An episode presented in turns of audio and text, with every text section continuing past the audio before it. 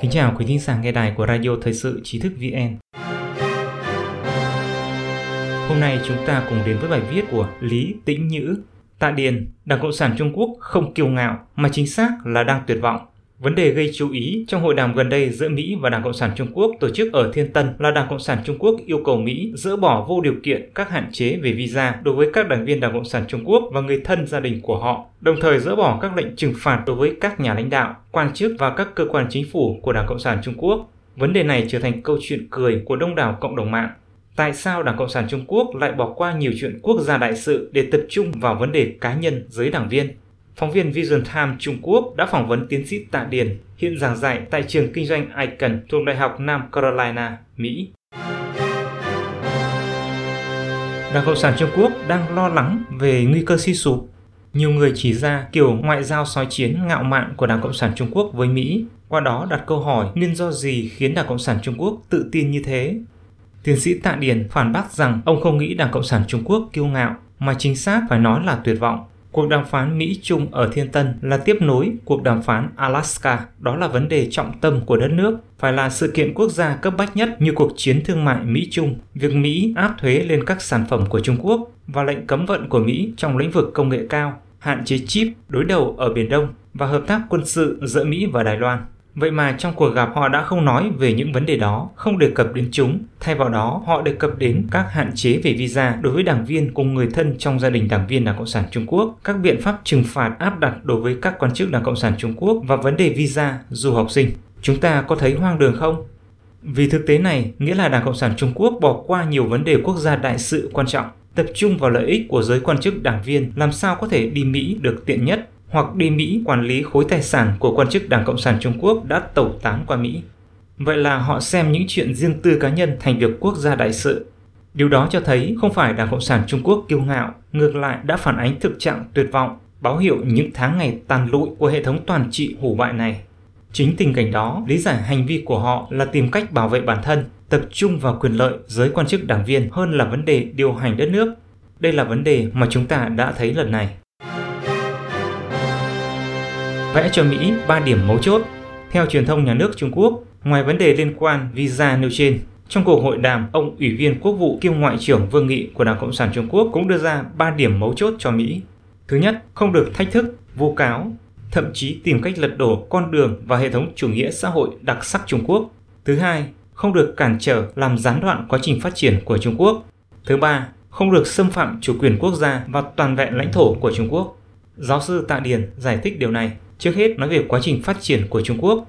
Mỹ không có lợi ích gì trong việc làm gián đoạn quá trình phát triển của Trung Quốc. Nhiều công ty Mỹ đến Trung Quốc để kinh doanh và đầu tư và họ cũng muốn kiếm tiền từ phát triển của Trung Quốc, có thể phát triển cùng với Trung Quốc. Do đó người Mỹ không muốn cản trở sự phát triển hòa bình của Trung Quốc, nhưng Mỹ không thể cho phép Đảng Cộng sản Trung Quốc bành trướng đe dọa bắt nạt nước khác hay xâm phạm quyền sở hữu trí tuệ bất hợp pháp.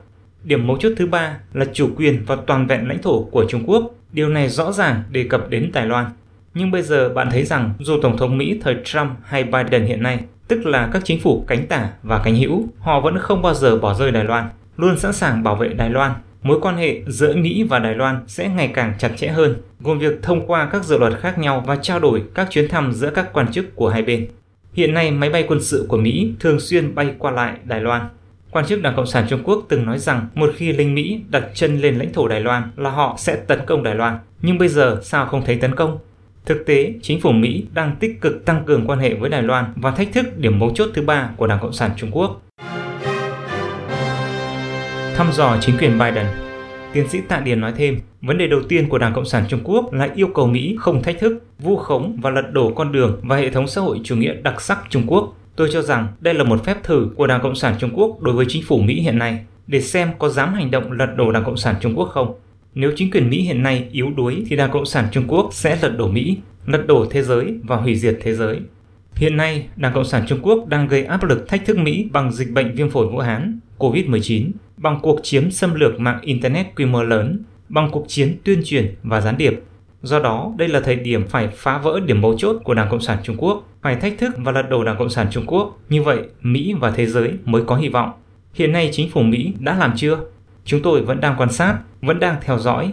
Hiện nay có vẻ như các quan chức chính quyền Biden đã dần nâng cao một số hành động của họ, nhưng chúng vẫn chưa đạt đến mức độ rõ ràng và chắc chắn. Tình hình thế giới đoàn kết chống lại khiến Đảng Cộng sản Trung Quốc lo ngại. Ông Tạ Điền nói thêm rằng, dù thế nào thì ngày tàn của Đảng Cộng sản Trung Quốc không còn xa. Xung đột đối đầu giữa Mỹ và Đảng Cộng sản Trung Quốc đang gia tăng. Dù Đảng Cộng sản Trung Quốc có tiếp tục xâm lược Mỹ trên Internet hay đánh cắp công nghệ của Mỹ hoặc gây sự tại Biển Đông và tại eo biển Đài Loan, thì phe diều hâu tại Mỹ cũng sẽ không cho phép Mỹ nới lỏng đối với Đảng Cộng sản Trung Quốc. Bất kỳ nhà lãnh đạo nào cho thấy nới lỏng vấn đề Đài Loan thì người đó có thể sẽ không giữ được chức vụ. Ngay sau cuộc hội đàm Trung Mỹ, một thứ trưởng phe diều hâu Mỹ đã tuyên thệ nhậm chức ngay trên máy bay. Ngoài ra là một cuộc họp ba bên hiếm thấy giữa Mỹ, Nhật Bản và Đài Loan. Tham dự cuộc họp có các nghị sĩ lưỡng đảng của Quốc hội Mỹ, Viện trưởng Viện Hành chính Đài Loan và các dân biểu Nhật Bản, bao gồm cả cựu Thủ tướng Nhật Bản Shinzo Abe. Trong cuộc họp này, cờ của Mỹ, Nhật Bản và Trung Hoa Dân Quốc của Đài Loan được treo cạnh nhau. Như vậy, về cơ bản, họ coi Đài Loan là một quốc gia bình đẳng. Liên minh ba bên không chỉ về chính trị cấp cao, còn hợp tác trong những vấn đề về công nghệ tiên tiến mà đặc biệt là về con chip. Mức độ hợp tác về các vấn đề của họ thực sự là sẵn sàng để cùng đối phó với Đảng Cộng sản Trung Quốc.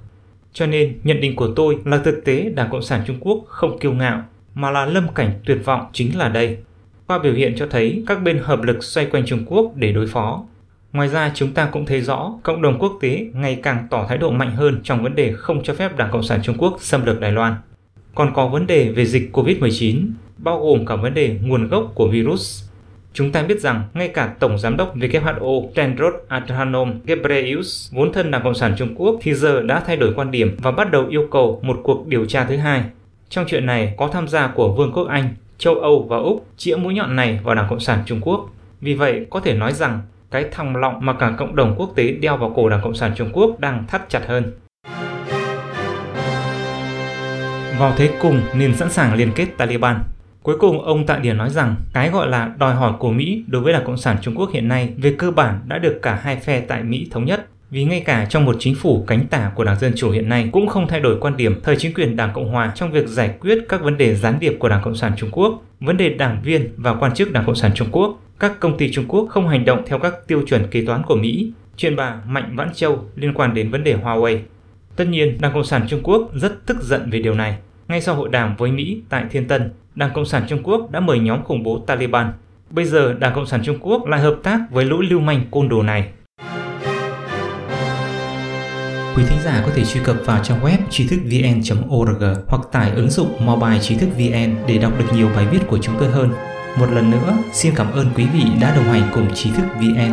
Đừng quên nhấn subscribe, đăng ký kênh của chúng tôi và để lại bình luận ở bên dưới. Xin chào và hẹn gặp lại.